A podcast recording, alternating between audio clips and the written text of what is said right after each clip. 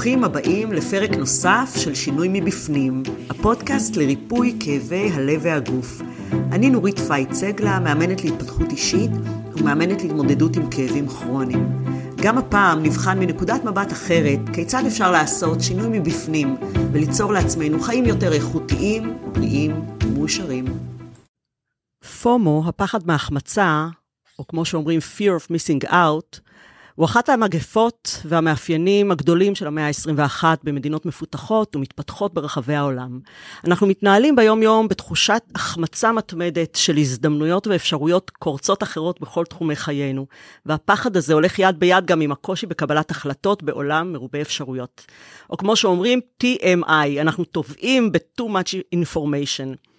יש אנשים שהפחד מהחמצה מאמלל אותם, וגורם להם להרגיש שהם לא מספיק, לא מספיק מוצלחים, חכמים, יפים, מקצועיים, אהובים וכדומה, ולהרגיש בקביעות שהם פשוט לא במקום הנכון. הם מתקשים לבחור, להתחייב, להתמקד ולהתמיד בחיי היום-יום, בקריירה, במערכות יחסים וכדומה.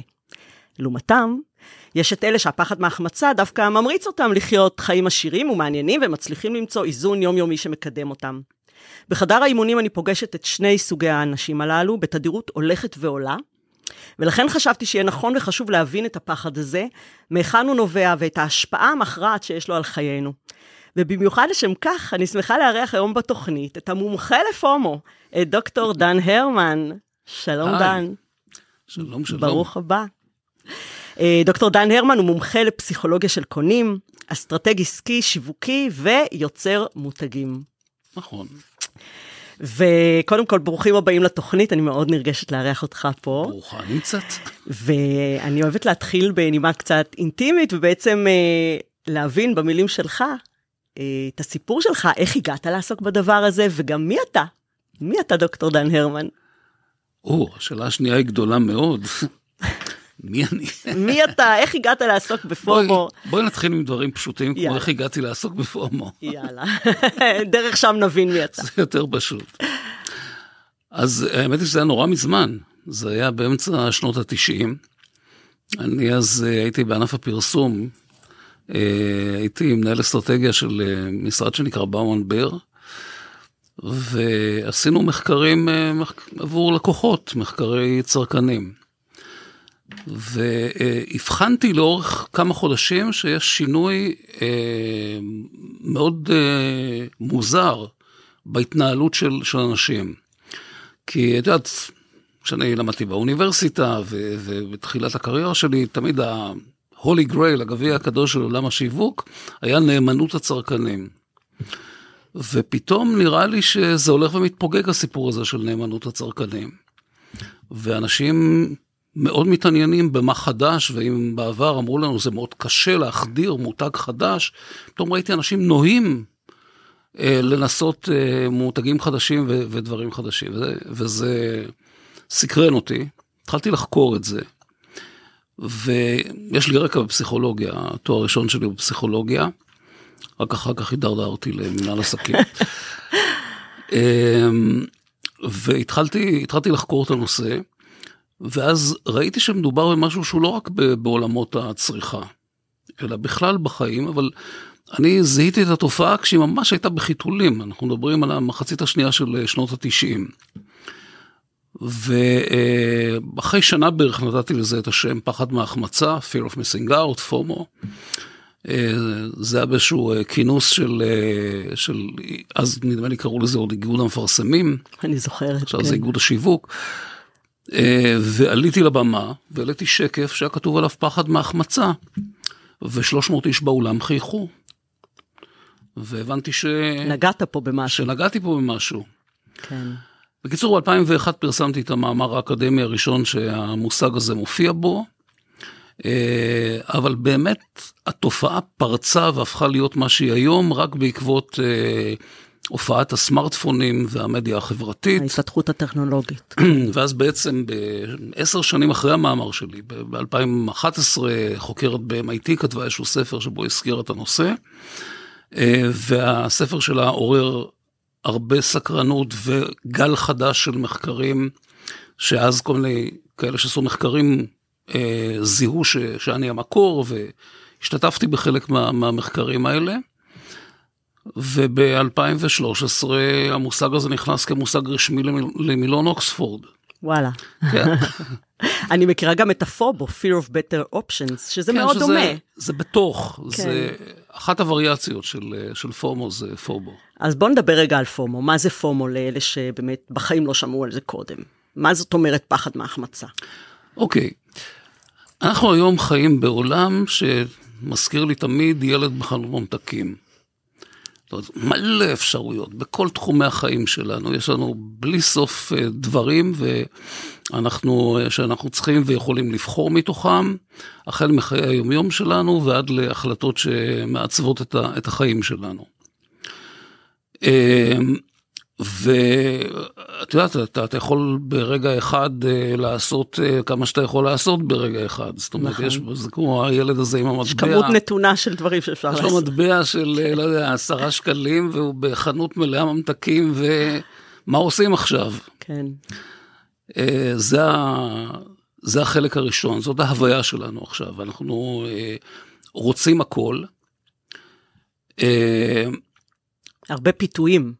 המון- העולם מלא בפיתויים. עולם מלא בפיתויים ואפשרויות, וצורך אה, להחליט ביניהם, מה שלא היה בחברות המסורתיות של פעם. גם אני חושבת על זה שהפיתויים זה משהו שלאו דווקא בא מתוכנו, אלא מפילים עלינו, מחנכים אותנו להתפתות. ואז יש גם. גם את התחרות הזאת. אה, גם. כן, אנחנו חיים בכל- בעולם של אינטרנט וגלובליזציה ו, וליברליות, כן. אה, שעכשיו קצת ב... אה, אבל לא ניכנס לזה, זה לפעם אחרת. פעם אחרת. אה, אז זה היה השלב הראשון, אמרת. זה, זה בעצם אה, השלב הראשון. השלב כן. הראשון זה, ההצפה הזאת. עכשיו צריך להבין, אם אנחנו קצת מעמיקים בפסיכולוגיה של העניין, אם מותר לנו קצת אה, להעמיק. לך על זה. אנחנו מגיעים אל המצב הזה, ש, שבו העולם נפתח ככה, אחרי שנים שלאורך כל המאה ה-20 סיפרו לנו כמה אנחנו חשובים ויש לנו זכויות. היו כל מיני אידיאולוגיות של אינדיבידואליות וזכויות נשים וזכויות להט"בים וזכויות ילדים וזכויות מיעוטים וזכויות, זכויות, זכויות, זכויות, זכויות. על זה הגיעה גם תנועת העצמה. אה, מה אתה מתכוון הגורואים. תכונת העצמה? העצמה תנועת אישית? תנועת העצמה זה, זה בעצם כל הגורואים, ש- אחרי טוני רובינס הגדול כן. מכולם, שמדבר על להאיר את הענק שבפנים, זאת אומרת בכל אחד מאיתנו יש ענק, צריך להאיר אותו. יש איזה אור פנימי שאתה צריך לגלות אותו, כן. אה, לא רק אור, זה, זה ענק, זה אמירה, כן, אה, טוני רובינס אוהב לדבר בגדול. כן, לא רק הוא, כל, כל התחום הזה. כן, נכון. עכשיו אנחנו כולנו בוגרי השנים האלה, ואנחנו מגיעים באיזו הרגשה של מגיע לנו, ושאנחנו צריכים להיות מסוגלים, ומצד שני, ויש את האפשרויות הרבות האלה. מסוגלים למה? צריכים להיות מסוגלים מסוגלים למה? למצות את כל מה שהעולם יודע לתת לנו. ואם פעם היינו משווים את עצמנו אה, לשכנים, אז עכשיו עם התקשורת, אה, מסתכל אה, לפני כמה שנים בחור בן אה, 20 ומשהו, ואומר איך אה, האידיוט הזה, מרק צוקרברג, נהיה מיליארדר ומה, כאילו מה אני? גם אני יכול. גם אני יכול. או להפך, או איך אני... הוא מלכה את עצמו על זה שהוא לא הצליח. או. ואז מתחיל הקטע של, מכיוון שאנחנו לא באמת יכולים, ויש גבול למה, לכמה אנחנו יכולים למצות, מגיע החלק השני של הפומו, שזה הסתכלות על חצי הכוס הריקה. זאת אומרת, אנחנו מסתכלים על חצי הכוס הריקה, וברמה פיזיולוגית, מה שקורה לנו זה שכל האפשרויות שנפתחות בפנינו גורמות להפרשת דופמין במוח שלנו, שזה מה שקורה כש, כשאנחנו בציפייה, אבל אנחנו בהרעלת דופמין. כי אנחנו much. כל הזמן בציפייה, כי כל הזמן קורה משהו, ויש לנו את הסמארטפונים, וכל רגע יכול להיכנס הודעה. ואין פה איזה וכל- תגמול בעצם.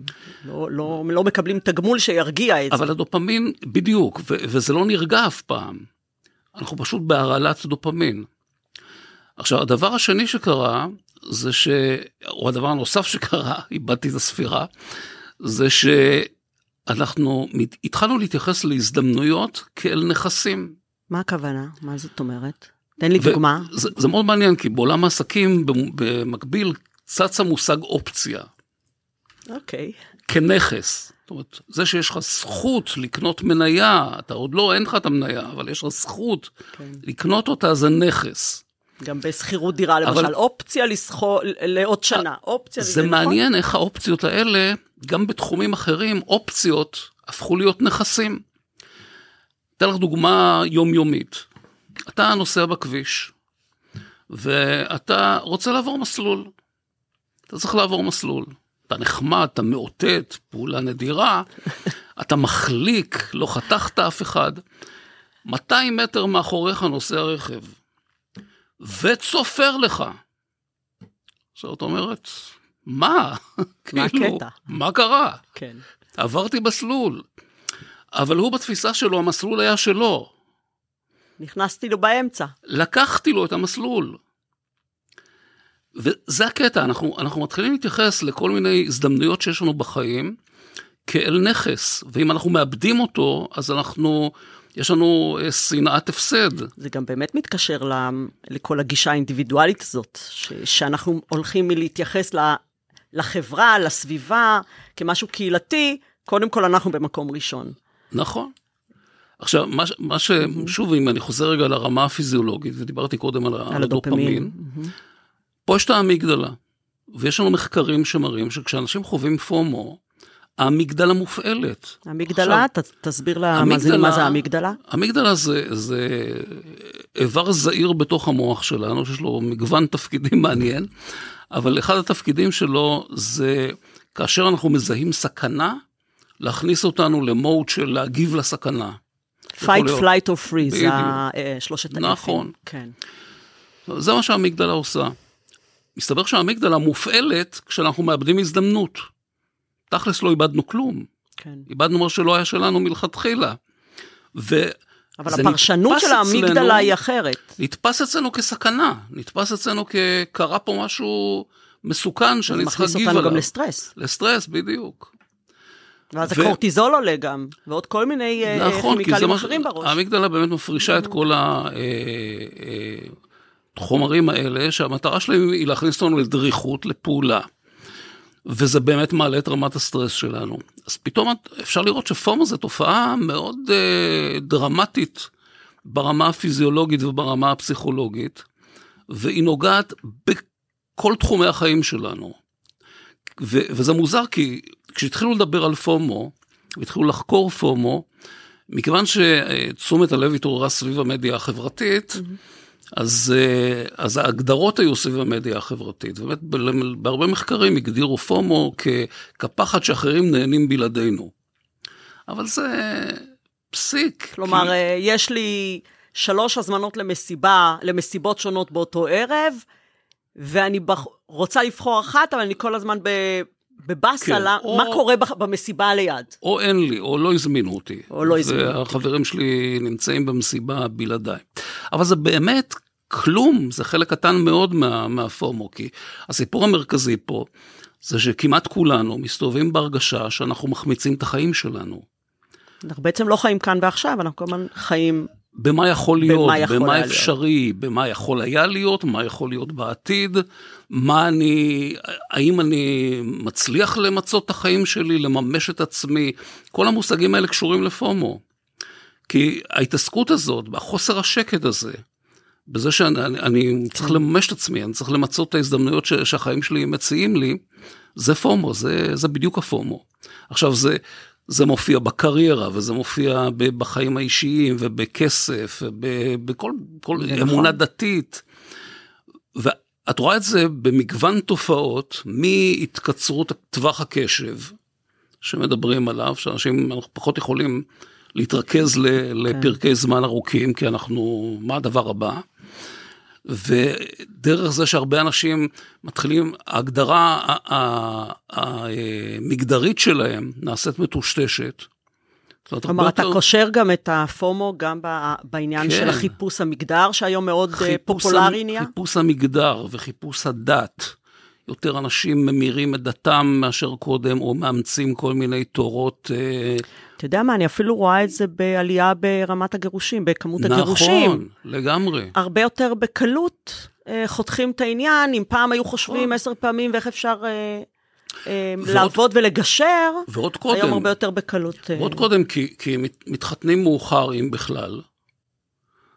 כי הרבה זמן נמצאים בקטע הרווקי הזה של אה, מה, מי האחת, האחד. והאפליקציות לא מוסיפות לזה. לא, לא. האפליקציות אפילו מ- ממש מעצימות לא. את הפומו. הרבה דברים מעצימים את הפומו. מה למשל? בוא נדבר על זה רגע. איך נדע לזהות אם משהו מעצים לנו את הפומו ולהיזהר או להימנע ממנו? משווקים עושים את זה כל הזמן. החל מבאמת האפליקציות האלה שמנגנות על, ה- על המגוון ועל האפשרויות ש, שיש לנו. דרך זה שאת יודעת מה, אפליקציה כמו אה, Windows, מאפשרת לנו לפתוח מלא חלונות במקביל. אה, אפליקציות של אה, מסרים מיידיים בסמארטפונים שלנו, מאפשרת לנו להיות בכל מיני מקומות בעת קופצות לנו אחת. הודעות ללא הפסקה. קופצות כן. לנו הודעות כל הזמן. אה, ועד לכל התרגילים שעושים לנו של מלאי מוגבל, וזה הולך ונגמר, והנה השעון, והכמות יורדת, ומבצעים מוגבלים, ויום הרווקים הסיני, וה Black Friday, וכבר נהיה הרבה Black Fridays לאורך השנה. נכון. בשמות שונים, אותה גברת בשינוי אדרת. Friday is כן, getting blacker and blacker. כן. אמ, וכל מיני מניפולציות שעושים עלינו כל הזמן. אתה בא מעולם הפרסום, בעבר שלך, ושם היה את הנגיעה אני הזאת, בא, הרי נכון. קצת במניפולציה על הקונים. נכון, למרות שאני אני יכול להגיד שאני אישית, כ, אני, אני מוזר בעניין הזה כ, כאיש שיווק, אני מסתייג מניצול חולשות של, אה, של לקוחות. לא אוהב את זה. אה, אני כן חושב על איך, אנחנו יכולים לשרת אנשים ש, שנמצאים בפומו. איך? כי באמת, אה, ודווקא לעזור לאנשים לקבל החלטות, בהתחשב ב- בפורמו שלהם והחלטות נכונות. מה אתה זיהית כבר לפני הרבה זמן, הרבה שנים, בעקבות התופעה שזיהית, מה בעצם התחלת לעשות? מה, מה הבנת? אז זהו, אני אה, מיד פיתחתי אה, שיטה שיווקית שלמה, שנקראת Think Short, תחשוב קצר? כן? ש, שהיא בעצם כוללת כלים לאיך לתפקד בעולם של, אה, של לקוחות מונעים על ידי פורמו. במרכז הסיפור הזה היה מושג שנקרא short term brand, מותג לטווח קצר. זה נשמע לי כאילו דווקא סותר, או, אז, כאילו, פה יש, פה יש כי הרי סיפור, אנחנו מדברים על זה שאנחנו עם טווח קצר של קשב פה וכל יש- מיני אה, אז דברים זהו, פה כאלה. יש אז- סיפור מע- מעניין סביב העניין הזה, כי אה, אני חונכתי על מותגים לטווח ארוך, מה זאת אומרת, אתה נכון. משקיע במותג לטווח ארוך. אוטו זה לשנים, דירה זה לשנים, אה, ואם אתה בונה בן מותג, זוג זה לשנים. אתה בונה מותג, אז זה צריך להיות... נכון. ו... ואמרתי, אבל בעולם שבו אנשים אה, רוצים חדש ולהחליף כל הזמן, אז יש מקום למותגים לטווח קצר, והתחלתי לכתוב על זה ספר בזמנו. תן דוגמה למותג כזה, מה הכוונה מותג לטווח קצר? קרטיב שנגמר? מה זה? המון, המון. אנחנו לא, לא כך ערים לכמה מותגים סביבנו מופיעים ונעלמים, למשל. ובתקופה ש, שהם אה, נמצאים כולם בתוך העניין, ואחרי זה אנחנו לא זוכרים בכלל שהם היו קיימים. אתה מתכוון לטרנדים מסוימים, זה הכוונה? כן. עכשיו, חלקם אגב, באים ממותגים לטווח ארוך, מבוססים, כמותג לטווח קצר שעושים מסביבו חגיגה, קחי למשל דגמי רכב מסוימים, שיש לך ברקע את המותג לטווח ארוך, אבל עכשיו יש לך את המותג לטווח קצר שסביבו עושים את החגיגה. או חנויות או pop-up, סמארטפונים, או חנויות pop-up, כן. אין סוף לדוגמאות. אה, ב... או שבוע הספר. זה כן. גם סוג, לא? גם סוג, אבל... שלא יכעסו עליי פה, איפה. שאנחנו מקליטים, כן. כן. אה, כן, אז, אה, אז באמת, אה, התחלתי לספר על, ה, על הספר, התחלתי לכתוב ספר על, על short term brands, ובהתחלה כשכתבתי, אנשים אמרו לי, מה מה פתאום אה, short term brands, אנחנו משקיעים לטווח ארוך. שליש ספר עסק בהצדקה למה צריך את זה. למה צריך את זה? כש- ב- שנייה, יותר כש- בקצר, לא בשליש ספר? כשגמר, לא, כן. צריך את זה בגלל השינוי שה... איך קוראים לספר, דרך אגב? לא, הספר לא יצא מעולם. אה, הוא לא רגע. יצא מעולם. זה עכשיו הסיפור. סקרנת אותי, כן. זה הסיפור שכתבתי שליש ספר על למה צריך את זה. כשגמרתי לכתוב את השליש ספר, ובמקביל, ואני כל הזמן מדבר עם אנשים, אז התגובות כבר היו שוטרן ברנד ברור, זאת אומרת, מובן מאליו שפתאום שליש ספר היה מיותר. וואו. כי, כי זה הפך להיות מובן מאליו. תראה באיזה מהירות זה קורה. תראה גם באיזה מהירות כן, הדברים האלה קורים ובסוף בשוק. נטשתי בכלל את הספר, כי אה, כבר הסתבכתי איתו והוא אה, נמשך יותר מדי זמן. אה, אבל כן, עולם, עולם השיווק נכנס חזק מאוד לסיפור הזה של, של פומו, אבל אני חושב שבעצם יותר, יותר מעניין להתעסק בפן האישי, בחיים. אוקיי. Okay. ואיך פומו משפיע עלינו בחיים האישיים. אגב, אנחנו קצת מדברים על זה, את הזכרת את זה בפתיח שלך אפילו. יש שתי תגובות קיצוניות, קוטביות, של נכון. פומו שצריך להכיר. והן מופיעות אצל, גם אצל אנשים שונים, אבל הן גם יכולות להופיע אצל אותו אדם בתחומים שונים. בתחומים שונים בסיטואציות שונות. בדיוק. אוקיי. Okay. קוטב אחד זה הקוטב של האטרף. הקוטב של האטרף זה ניסיון לבלוע הכל. אני... עכשיו, מה, מה קורה בקוטב הזה? ולדעתי, אגב, יש יותר אנשים בקצה הזה מאשר בקצה השני. בקצה הזה אנחנו חיים חיים מוטרפים. כל היום שלנו רצים מדבר לדבר, מנסים להספיק. מחופש לחופש, מחוף לחוף, מעיסוק מפנאי לפנאי, מחבורה לחבורה, כן. מסיבה למסיבה, מקריירה לקריירה, מסטארט-אפ לסטארט-אפ, אני לא יודעת. נכון, נכון. כן. עכשיו, פעם אמרו לנו ש... אם אנחנו רוצים להשקיע בקריירה, אז אנחנו אה, נוותר בחיי המשפחה. היום לא, אנחנו רוצים גם חיי משפחה וגם קריירה וגם חברים וגם כושר וגם... אה, אני גם רואה את זה אצלי הכל, בחדר האימונים, באים אליי המון עם הקושי לאזן. בדיוק. מחפשים איך לאזן בין אה, בית ב- לעבודה. בדיוק, אז זה, זה הקטע של האטרף, ש, שאתה מנסה לבלוע כמה שיותר. אבל אתה לא חושב שלמשל אה, חברות מסוימות שאנחנו מדברים בהן מצפים מאיתנו להיות באטרף? כן, כי קודם כל, מה זה חברות? חברות זה מנהלים שגם הם עצמם... המנהלים, כן, הם עצמם וורקוליסטים קצת, אתה יודע. גם להם יש פומו. אז הם לא מכירים משהו אחר, ואז מגיעים לשחיקה בעבודה. בדיוק. ואז אתה מותש, ואז אתה מגיע אליי, אל נורית, עם כאבים כרוניים, אתה מבין? בעולם העסקים, המנהלים מונעים על ידי פומו, העובדים מונעים על ידי פומו, והלקוחות מונעים על ידי פומו. זה מאוד מורכב. אבל הקוטב השני של האטרף זה הקוטב של השיתוק. שאנשים בהלם מהאפשרויות אה, הרבות שיש להם, ולא מסוגלים לקבל שום החלטה. כן. אתה יודע מה אני יכולה לספר לך? לפני כמה שנים טובות, עשר שנים אולי, נסעתי עם בעלי לווינה. סוף שבוע כזה, אתה יודע. והוא אמר לי, תקשיבי, יש כאן חנות נעליים, לכי תתפרעי, ארבע קומות, לא יודעת, שם היה באחד המדרחובים, אני פה בקפה אוכל שטרודל. כן.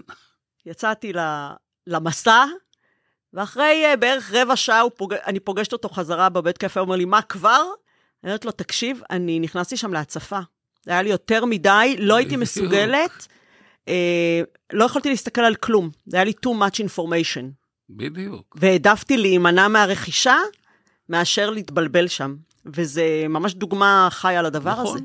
אבל אנחנו רואים היום המון צעירים, מבוגרים צעירים, שתקועים בבית של ההורים שלהם, אה, כי הם לא מצליחים להחליט מה לעשות עם החיים שלהם. ו- וזו תופעה שהולכת ומתרחבת, ואת מנהלת איתם שיחות, והם אומרים, ואת אומר, ואומרים להם, נגיד, למה שלא תעשה X? אז הם אומרים, רגע, ומה, אז אני, זה מה שאני אעשה? והם פשוט תקועים במקום הזה, וזה במערכות היחסים ובהחלטות לגבי קריירה. כן, כן ו... ואז החיים שלהם פשוט תקועים. אתה רואה את זה גם באנשים שרוצים לעשות איזשהו שינוי תזונה, או אפילו כל מה שקשור באוכל. הם מתקשים, למשל, לרדת במשקל או כל מיני דברים כאלה, כי יש כל כך הרבה פיתויים. נכון. זה, נכון. זה גם סיפור. לא, אז אני אומרת, רואים את זה בהמון מקומות. זהו, אני, כן. אני, אני רואה את זה בהמון באמת אה, פלחים בחיים שלנו. אני, אני עובד עכשיו על uh, ספר uh, על פומו, ובאחד הפרקים לקחתי את הנושא הזה של שני הכתבים, אטרה ושיתוק, ו-17 תחומים בחיים, וכתבתי איך זה מתבטא בכל אחד מ-17 התחומים. תן לנו דוגמאות, איזה כמה דוגמאות למשל. משני הכתבים. אה, העיקרון בסך הכל אותו, אותו עיקרון. זה בקוטב אחד יש את ההיפר, את הנטייה לעשות כל הזמן, אה, ובקוטב השני יש את ההססנות. אז, אה, אז אם זה נניח, בואי ניקח כסף. נושא. אוקיי? חשוב, כן. אז בקטע, בקוטב של האטרף יש את הקניות האימפולסיביות. שנמצאות אגב במגמת עלייה. זאת אומרת, אתה, אתה רואה משהו ואתה מרגיש שאתה מוכרח, כאילו... כן. מה, אני אפספס את זה? לא יהיה לי? לי לא יהיה את זה? גם יש, אומרים לך שנשארו שניים, וכן, כן. כמו בבוקינג. כן. אתה מוכרח עכשיו. זרה, אגב, בנו אימפריה על, על הרעיון הזה. וואו. דרך אגב, הקטע של כסף זה גם מרדף אחרי כסף, לא רק הוצאה של כסף. אלה שלמשל לא מספיק להם מה שהם השיגו, הם רוצים עוד, זה גם חלק מזה? כן, ויש, אה, ויש את הנושא של השקעות, שכל מיני השקעות נראות מפתות, ואתה... אתה לא רוצה להחמיץ את ההזדמנות, mm-hmm. וגם שם לא חסרים נוכלים.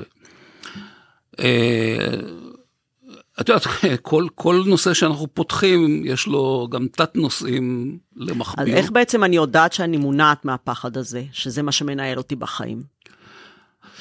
אה, קודם כל, ברגע שאת אה, מתחילה לראות את זה ולהסתכל על זה, באמת, אה, כש, כשאנחנו באים לטפל ב FOMO, אני אישית לא מטפל ב FOMO, אני עובד עם פסיכותרפיסטים ש, שמטפלים ב FOMO, ואנחנו עובדים על פיתוח מודלים לטיפול בפומו. אז השלב הראשון הוא שלב של, של באמת התבוננות והיכרות עם הפומו שלך. לראות איפה הוא קורה, מתי הוא קורה, אה, איזה דברים מגרים אותו, אה, איך אתה מגיב, איזה, איזה רגשות עולים לך. יש לך איזה טיפ לחבר'ה שרוצים לדעת אם הם מונעים מפחד, מפור, מהחמצה, שאלות אני, מסוימות שהם צריכים לשאול את עצמם יודעים. או משהו? אני מגלה שאנשים יודעים. זה אני חושב שהכוח המרכזי של המושג הזה זה שהוא מאוד אינטואיטיבי. אני פוגש אנשים שאומרים לי, אני סובל מפומו, פתחנו עכשיו אה, קבוצת אה, פייסבוק. נכון, נכון, ראיתי ש... אותה. שנקראת פומו שאלות ותשובות. אגב, אם, אה, אם המאזינים חווים פומו, אז שיחפשו בפייסבוק. אנחנו אולי נשים קישור אחרי זה בתיאור של הפרק, אם תרצה, נשים קישור לקבוצה. פומו שאלות ותשובות, ושם אנחנו מדברים על פומו. אה, אז אנשים זה, זה, זה מאוד מרכזי, כי זה משפיע על כל, על כל תחומי החיים שלהם. כן, סיפרת מקודם שמול 300 איש אה, שמת את השם הזה לראשונה, וכולם חייכו, פתאום כולם הזדהו כן, עם זה. כן, וזה היה בהתחלה של ההתחלה. אני חושבת ש... לפני שזה הפך לתופעה היסטרית. אני חושבת שזה אפילו, אולי הם חייכו כי סוף סוף מישהו נתן איזה שם. כן, זה מאוד עוזר. עד אז אתה מרגיש משהו לא, בס... משהו לא עובד אצלך. זה מתסכל גם, אתה מתוסכל מזה, אתה, אתה ממורמר מזה אולי, אתה מרגיש תקוע במקום. כן, באופן כללי אגב, כבני אדם, כשלמשהו יש שם, זה כבר עוזר לנו להתייחס אליו. גם במחלות וכאבים, דרך אגב. נכון, כן. נכון. נכון, למשל בתחום הזה הקושי הכי גדול זה שאתה לא יודע מה לא בסדר. נכון. זה, זה לפעמים יותר קשה מאשר כשאתה מקבל הבחנה לא סימפטית, לגמרי אני איתך בזה. אבל ההבחנה לא סימפטית, לפחות אתה יודע מה זה. אני חושבת שפומו אפילו אני רואה באמת אצל אה, מתאמנים שמגיעים אה, אחרי אה, סיפור, הם מגיעים עם קלסרים של אבחנות רפואיות, הם כל הזמן מחפשים עוד אבחנה ועוד אבחנה ועוד אבחנה, זה גם סוג של פומו אולי? לא יודע, זה פובו? קצת. אתה יודע, כאילו, כמו שאתה אומר, הם אולי לא שבעי רצון עם ההבחנה שנתנו להם, אז אולי יש משהו יותר טוב? זה נשמע לי קצת ספוקי, אבל... אל תדמיין, אה, מישהו שבאמת נורא נורא סובל, אה, והוא רוצה למצוא פתרון. והוא לא יודע, אולי יש עוד פתרון שם, יותר טוב, יותר מהיר. כן. עוד זה, כדור קסם. זה כן, זה כן.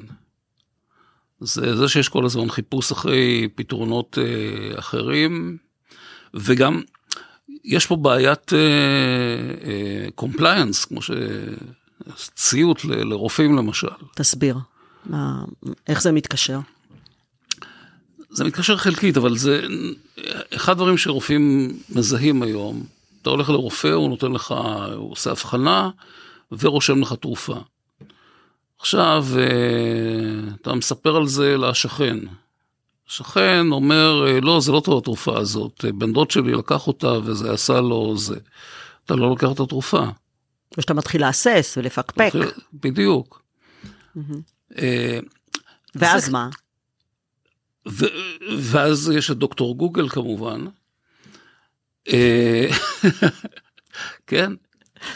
כן, כולנו מכירים את דוקטור גוגל. אבל פה, אבל פה הקשר הוא יותר עקיף לפומו. כי באמת אחד הדברים ש, שקרו בעקבות הפתיחה הזאת של העולם, זה שבכל התחומים יש סמכויות איבדו כוח. זאת אומרת, פעם היינו מתרגשים הרבה יותר מרופאים, פרופסורים, אה, זה, אה, האינטרנט פרץ לגמרי את, ה, את כל הנושא של שומרי הסף. כן. עכשיו כל אחד יכול להקליט מוזיקה ולכתוב אה, רומנים ו, ולעשות מה שבראש לו ולנסות להגיע לקהל. השכלה, בוא נגיד, לפעמים יוטיוב, יודעים יותר. כן. יוטיוב הפכה לאוניברסיטה הגדולה בעולם. ויקיפדיה. ויקיפדיה, בדיוק. אבל איך זה באמת עיבוד הסמכות, גם הסמכות ההורית הרבה פעמים, איך, איך זה הולך ההורית. אה, מתקשר עם הפומו? אז זהו, זה לא, זה, זה, זה לא תוצאה של פומו, זה דווקא אחד הגורמים שבסופו של דבר הביאו את הפומו. אם את מסתכלת על כל מיני תהליכים ש, שעברנו, אז אחד התהליכים שעברנו כ, כתרבות, זה את ההתערערות הזאת של, ה, של הסמכויות שנובעת מהפתיחה של העולם. כי ברגע שאתה נחשף להמון אפשרויות, אתה מבין שכשבאים ואומרים לך זאת הדרך הנכונה, אז אתה אומר, אה, really? כן. אולי נשאל את צ'אט GPT? כן. כלומר, ההורים הם כבר לא הסמכות העליונה, לא המורה ההורים. או המנהל הוא לא יותר. לא הסמכות העליונה. אנחנו הופכים להיות הסמכות. אה, אנחנו, אה, קחי את המושגים ש, שעלו בשנים האחרונות, כמו האמת שלי. אני חושב שזה מושג מופרך, מה זה האמת שלי? יש אמת אחת. יש אמת, ויש פרספקטיבה שלי. כן.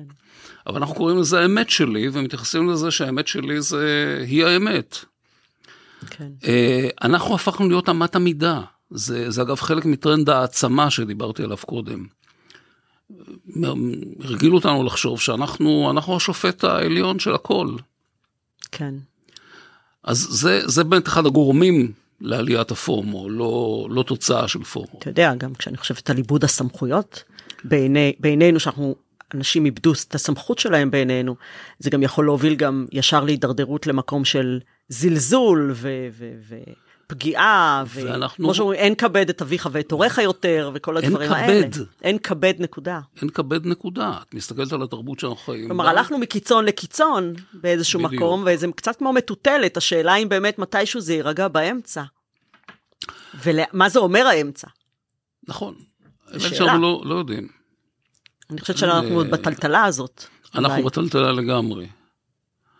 וכרגע אנחנו באמת בקצה השני, ואולי אצלנו פה בישראל זה אפילו יותר מוקצן אה, מאשר במקומות אחרים. תראה מה שקורה ברחובות כן. בש, בחודשים האחרונים.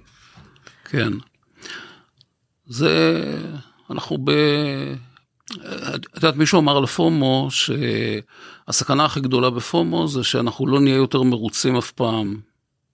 זה עצוב. זה עצוב מאוד, אבל זה בעצם העניין. מה זאת אומרת? מה, מה זאת אומרת זה העניין? כלומר, אז איך יוצאים מזה? אתה אמרת מקודם שאתה עובד עם פסיכותרפיסטים. נכון. מה עושים בדבר כזה?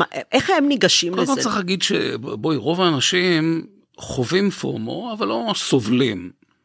ובאמת ברמות מסוימות, אם אתה, אם אתה יודע להכיל את זה, זה באמת כוח ש, שמעודד אותך לחיות חיים יותר עשירים, להיות אדם יותר מעניין. אם אתה בצד של הטיפוס הטורף, מצליח, לא, אם אתה לא? מצליח, לא, לא.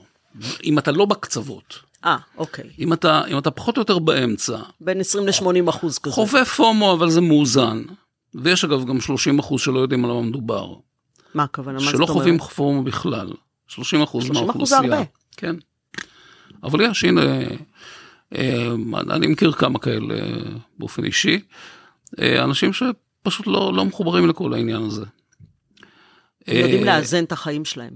הם באופן לא, אינטואיטיבי. הם בכלל לא, לא חווים את העניין, אבל רובנו חווים ויודעים לחיות עם זה. דרך אגב, אתה רואה הבדל בין דורות שונים, גילאים כן. שונים? בוודאי. מגדר שונה, זכר, נקבה? אה... לא, מגדר אין הבדלים אין כל כך. אין הבדלים בין הגילאים? יש הבדלים בגילאים ובדורות. אנחנו רואים את זה הולך וגובר בדורות היותר צעירים. אנחנו רואים שאצל אנשים צעירים אה, יש, אה, יש יותר את ה... אה, את איך מתמודדים עם המגוון, ובגילאים יותר מבוגרים מתחיל להיכנס העניין של הזמן ההולך ואוזל.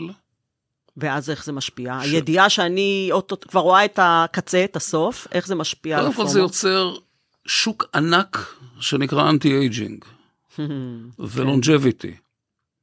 אני דווקא חשבתי ו... שאתה תגיד לי, עצם זה שאני יודעת שזמני הולך ומתקצר, אני כבר בת 80 ומשהו, נניח, אני פתאום מבין שהכל זה שטויות יש... והבל הבלים, ואני אשחרר את כל, הצרכ... את כל המקרה, המרדף. האם זה באמת טוב. קורה? יש כאלה שזה, שמגיבים על זה ככה. יש אגב גם כאלה שנשחקים.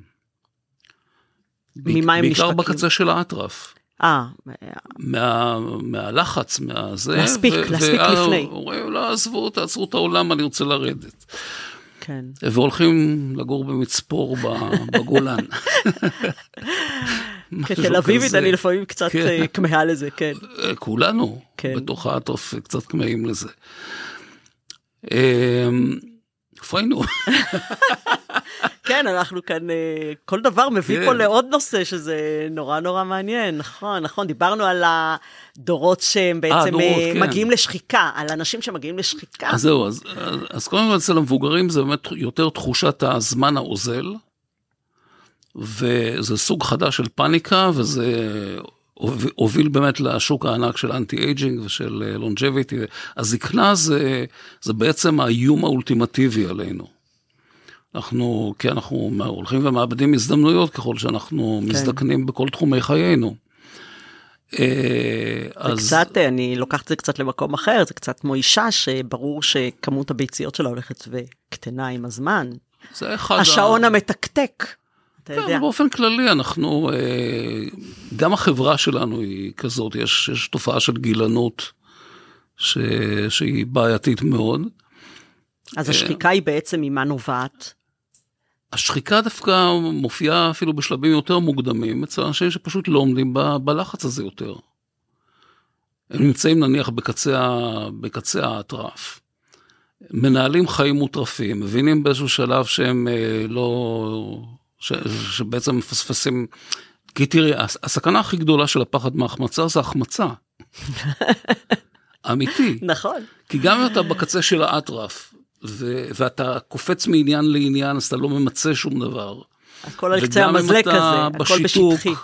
כן. אם אתה בשיתוק, אז אתה גם לא ממצה שום דבר, ו- ולכן התוצאה היא לפעמים החמצה. והפתרון ו... לזה מה? הוא העמקה? הפתרון... הוא להיות בכאן ועכשיו? הפתרון הוא, אה, אה, זה תלוי בחומרת הבעיה. אה, בקצה החמור, יש, יש אנשים שעוברים התקפי פומו. מה זאת אומרת? כמו, כמו זה מין התקפי פאניקה, כמו התקף ממש חרדה. ממש פיזי? ממש פיזי? כן, כן, פיזי לגמרי.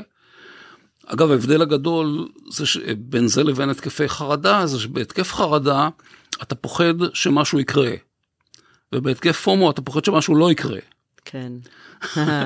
אז אתה תחמיץ, כן. סבך את העניין כי רוב הכלים שמשמשים אותנו לטיפול בהתקפי חרדה לא רלוונטיים פה. אז צריך כלים, אה, כלים אחרים. אז, אז בדיוק פה אני רוצה לשאול, איזה כלים למשל אז אז אנחנו... משתמשים בעולם הזה? אז זהו, אז יש כמה שלבים. השלב הראשון באמת, אה, מעבירים אנשים תהליך. השלב הראשון זה, בוא תכיר את הפורמו שלך, קודם כל. עכשיו, עצם זה שאתה מסתכל עליו, זה קצת מוציא אותך ממנו. ניתוק אתה מסוים. אתה מתחיל להסתכל עליו מבחוץ, ולהבין שיש לו חוקיות, שהוא לא אה, מקרי. יש בזה חוקיות? כן, אתה מתחיל לראות שיש דברים מסוימים שמעוררים את הפומו שלך. אתה מתחיל לראות שאתה מגיב בצורה מסוימת על, ה... אה, על המקרים האלה. טריגרים. ו... ואז יש, ש... יש, אה, השלב השני זה איזשהו שלב של טרנספורמציה אה, רגשית ו... ומנטלית, ש... שיש בה כל מיני מרכיבים, יש בה מרכיבים של כולל נניח שימוש בשיטות פרדוקסליות. שאתה גורם לעצמך פומו בכוונה. כמו חשיפה הדרגתית למחלה? לא, אתה, אתה ממש מגדיר לעצמך זמני פומו. כן. ואז בעצם אתה פתאום מפתח שליטה בזה. אה, יש כל מיני שינויים של, של, ה, אה, של האמונות ש, שנמצאות בבסיס הפומו, עבודה שעושים כל מיני כלים. אה, אז זה החלק הטרנספורמטיבי, שהוא החלק העיקרי. איזה אמונה למשל יש, רק סתם שנבין, מה זה אמונה שיש האמונה הבסיסית שאתה, שאם אתה לא ממצה את כל מה שהחיים מציעים לך, אז אתה כישלון. זאת אמונה, חזקה, אמונה, אמונה כן. עמוקה וחזקה. כן, זה, זה העניין, כי אנחנו מרגישים שאם אנחנו לא ממצים את ה... אנחנו כישלון, אנחנו לא נהיה מאושרים, אנחנו, אה, הערך העצמי שלנו אה, נמוך ו- וכולי. יש שם לא כל לא מיני... כלום. יש שם כל מיני אמונות, גם, גם התחושה הזאת כל הזמן שהחיים הם במקום אחר. כן. אה, אז יש טיפול בכל, בכל האמונות האלה. עכשיו, אחרי, ש, אחרי שעוברים את התהליך הזה וכבר מגיעים לאיזשהו מצב של שליטה בפומו, יש את השלב השלישי של הטיפול. השלב השלישי של הטיפול הוא חיסון. חיסון לקראת העתיד. עובדים הרבה עם uh, דמיון מונחה, כדי להתכונן לסיטואציות עתידיות מהסוג שעורר אצלך FOMO בעבר. כלומר, לפתח חוסן, חוסן פנימי. בדיוק, לפתח חוסן פנימי, ואז השלב השלישי, הרביעי והאחרון זה monitoring. ובדרך כלל זה, זה תהליך שתלוי כמובן בחומרת ה... הבעיה, אבל הוא, הוא יכול להימשך מכמה פגישות עד, עד כמה חודשים. כן. אבל אפשר להביא בהחלט אנשים למצב שבו זה, זה הם, הם, אה, זה מתאזן אצלם, אה, או שהם מפסיקים בכלל לחוות פומו, או שהם אה, חווים אותו, אבל הוא לא, הוא לא אישו, הוא לא מאמלל כן. אותם. אני חושבת שזה ממש נוסח תקווה, מה שאתה אמרת עכשיו. בגלל שהתחלנו מזה שבאמת זה כמעט מגפה, הדבר הזה. נכון. וזה אומר שאנחנו מכירים לפחות אדם אחד סביבנו, אם לא עשרות סביבנו שחווים את זה, ואנחנו בעצמנו. זה, אם אנחנו מסתכלים במראה, אז אנחנו בלבן של העיניים. אני חושבת שאין כמעט מישהו שהוא לא כזה. כן, 70 אחוז מה, מהאוכלוסייה, זה הרבה כן. מאוד. אפילו בלהחליט איזה תוכנית לראות היום בנטפליקס, אתה יודע, לגמרי. כן, כן. לגמרי. כן. אז כולנו שם, ודווקא מה שאמרת, שיש דרך לטפל בזה, שיש אנשי מקצוע שיכולים לעזור לכם בזה. מתחיל. זה מעניין שעד עכשיו לא, לא... עד עכשיו ההתייחסות לפומו הייתה יחסית שטחית. והיא לדעתי ממש בתקופה הזאת הולכת ומעמיקה, ומתחילים להבין ש, שזו תופעה שצריך לטפל בה, מתחילים לראות קשר בין כל מיני דברים שלא לא קישרנו בינם לבין FOMO קודם, אנחנו מתחילים לראות את הקשר. כמו באמת בעיות שיש לנו בזוגיות או בתחומים אחרים של, ה, של החיים, אנחנו יכולים לראות איך זה נובע מה FOMO שלנו, או ב, אה, בחברות. את יודעת, חברות מתעסקות המון בנושא ה engagement של העובדים, עד כמה העובדים מחוברים לחברה. ונותנים לזה כל מיני פתרונות, אבל עד שאתה לא מבין ש FOMO הוא גורם מאוד מרכזי פה, אז הפתרונות שנותנים לזה הם לא הפתרונות הנכונים, לא איך לא הפתרונות באמת, האפקטיביים. איך באמת עוזרים לחברות, אתה כאדם שעובד גם עם ארגונים, איך באמת אה, עוזרים לחברות אה, להשתחרר מפומו פנים ארגוני? אז זהו, יש, יש אה, תהליכים. תראי, בארגונים קודם כל צריך לטפל בפומו של המנהלים. באופן אישי, כמו כאילו הם באו בעצמם כן, לטיפול אישי. כן, כי יש, כי יש גם מנהלים בקצה של האטרף, שהם כל הזמן רואים הזדמנויות חדשות והם עוברים מפרויקט לפרויקט והמתחרה עשה ככה וגם הם מוכנים, מוכרחים לעשות את זה ויש טכנולוגיה חדשה ו... ויש כן. כאלה והם מטריפים את הארגון סביבם. אני קצת כזה. באמת, הייתה לי פעם עוזרת אישית. הסנדלר הולך יחף קצת? אני חווה פומו שנים. משם הגעת לזה, אתה זיהית את זה הכי טוב. כנראה. כנראה, כן. אה, אז הייתה לי עוזרת אישית שבוקר אחד אה, נפגשנו במשרד ואמרתי לה, יש לי רעיון חדש, והיא פרצה בבכי. למה? לא רעיון חדש, לא רעיון רק חדש. רק לא זה. הצילו. כן. אז יש, יש את המנהלים שבאמת זה, זה משגע את הסביבה שלהם, ובקצה השני יש את המנהלים ההססנים, שלא מצליחים לקבל החלטה וסוחבים כל החלטה המון זמן, וגם זה מטריף את הסביבה שלהם. הארגון עשוי לגבוה. אז קודם כל מטפלים בפומו של המנהלים. כי שם יש את ההחלטות האסטרטגיות ש, שעלולות אה, להשפיע לא, לא טוב על, על הארגון כולו. אחר כך יש, אה, מטפלים בפומו של העובדים. ומטפלים בתרבות הארגונית. ו... וזה עושים בצורה קבוצתית, בוודאי, אני מאמינה. כן, עושים את, זה, עושים את זה בצורה קבוצתית ועושים את זה גם בצורה מבנית. זאת אומרת, בצורה שבה מנהלים צוותים, בצורה שבה מנהלים משימות, אה, בכמות ה... אה, כמות התמסורות בתוך, ה, בתוך הארגון. ממש, כותב, דברים... כותבים ספר חוקים חדש לחברה. כן, משנים את הראש. ויש את החלק של החברה החוצה. שימור לקוחות, נושא מאוד אה, בעייתי בעידן של פומו. אה, כל הנושא של שירות לקוחות, חוויית לקוח, לקחת בחשבון שיש לך לקוח שמונה על ידי פומו. כן. זה משנה את החשיבה השיווקית שלך, את החשיבה השירותית שלך, את, אה, את איך אתה משמר אותו. זה מאוד ו... מסקרן, כלומר, אנחנו לא ניכנס לזה עכשיו, כי זה עולם שלם, איך משמרים המון. לקוח עם פומו. שעוד נכון. רגע הוא הולך ו- ו- ובורח נכון. למשהו אחר שאולי יותר טוב. אנחנו רואים היום, פעם חשבנו שלקוח נוטש אה, כשהוא לא מרוצה. אנחנו רואים עכשיו לקוחות מרוצים לגמרי, הם פשוט ראו משהו שהדליק אותם אה, כן. אצל מתחרה.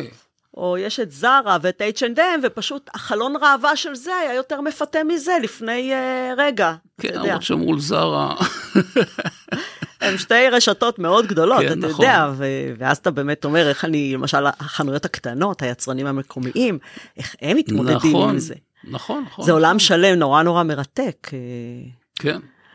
כן, אנחנו, לא תאמינו, אנחנו כבר צריכים לסיים. ורק נגענו בקצה קצהו של, אה, של הפומו. צריכים להספיק עוד כמה דברים. אנחנו צריכים להספיק עוד כמה דברים. נכון, אבל באמת אולי לקראת סיום, אתה רוצה לסכם או לתת איזשהו מסר אחד שחשוב לך שהמאזינים יצאו מהתוכנית הזאת? אני חושב שהמסר הגדול הוא, הוא באמת אה, להבין את הגודל של התופעה ואת ההשפעה על, הח, על החיים שלנו. אני חושב ש... וזה, אני חושב שהצלחנו לעשות יפה בשיחה הזאת. אה, כי, כי זה באמת, אה, ברגע שאנשים מתחילים לזהות את זה, זו תחילת התהליך. זו תחילת התהליך תהליך של... הריפוי. האיזון נקרא האיזון. לזה. האיזון. מקבלת. כן. כן.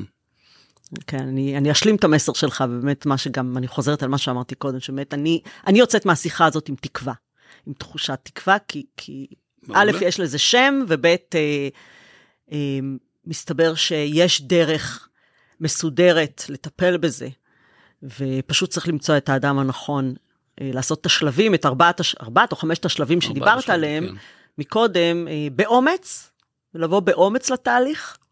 בנכונות אה, לקחת אחריות על עצמנו. נכון. אז לא לזלזל בזה ולהבין שיש לנו בעיה. כן. אכן כן. כן. אז באמת, דן, אני רוצה להודות לך. שהגעת לכאן, שבאמת התארחת כאן, שיתפת אותנו בכל הידע, התובנות בשפע הזה, וזה כל כך חשוב בשבילנו, באמת, אה, אה, ההבנה הזאת של הפחד מהחמצה, ובאמת אני מקווה שאנחנו העברנו פה גם את, ה, את המחשבה איך אפשר להתמודד עם זה בצורה טובה ולנתב את זה לטובתנו. אה, אם תרצו ליצור קשר עם דוקטור דן הרמן, אז אני אשאיר את פרטי הקשר שלו בתיאור של הפרק. גם את הלינק לקבוצת פייסבוק החדשה שפתחתם. כן, כן, תצטרפו חבר'ה, זה... אני חושבת שזה משמעותי לכל אחד ואחת, אני ממליצה בחום, אני כבר שם. אה, הפרק הזה הוקלט באולפני ספריית בית אריאלה בתל אביב, אם היה לכם מעניין ואהבתם את הפרק, אל תשכחו להירשם לפודקאסט ולהתעדכן על פרקים חדשים שעולים, וכמובן לדרג את הפרק וככה לעזור לתפוצה שלו ליותר אנשים. אתם גם מוזמנים להמשיך ולעקוב אחרי התכנים שלי דרך הלינקים הנוספים שמצורפים בטור של הפרק. תודה שהאזנתם ונשתמע בפרק הבא, ביי ביי.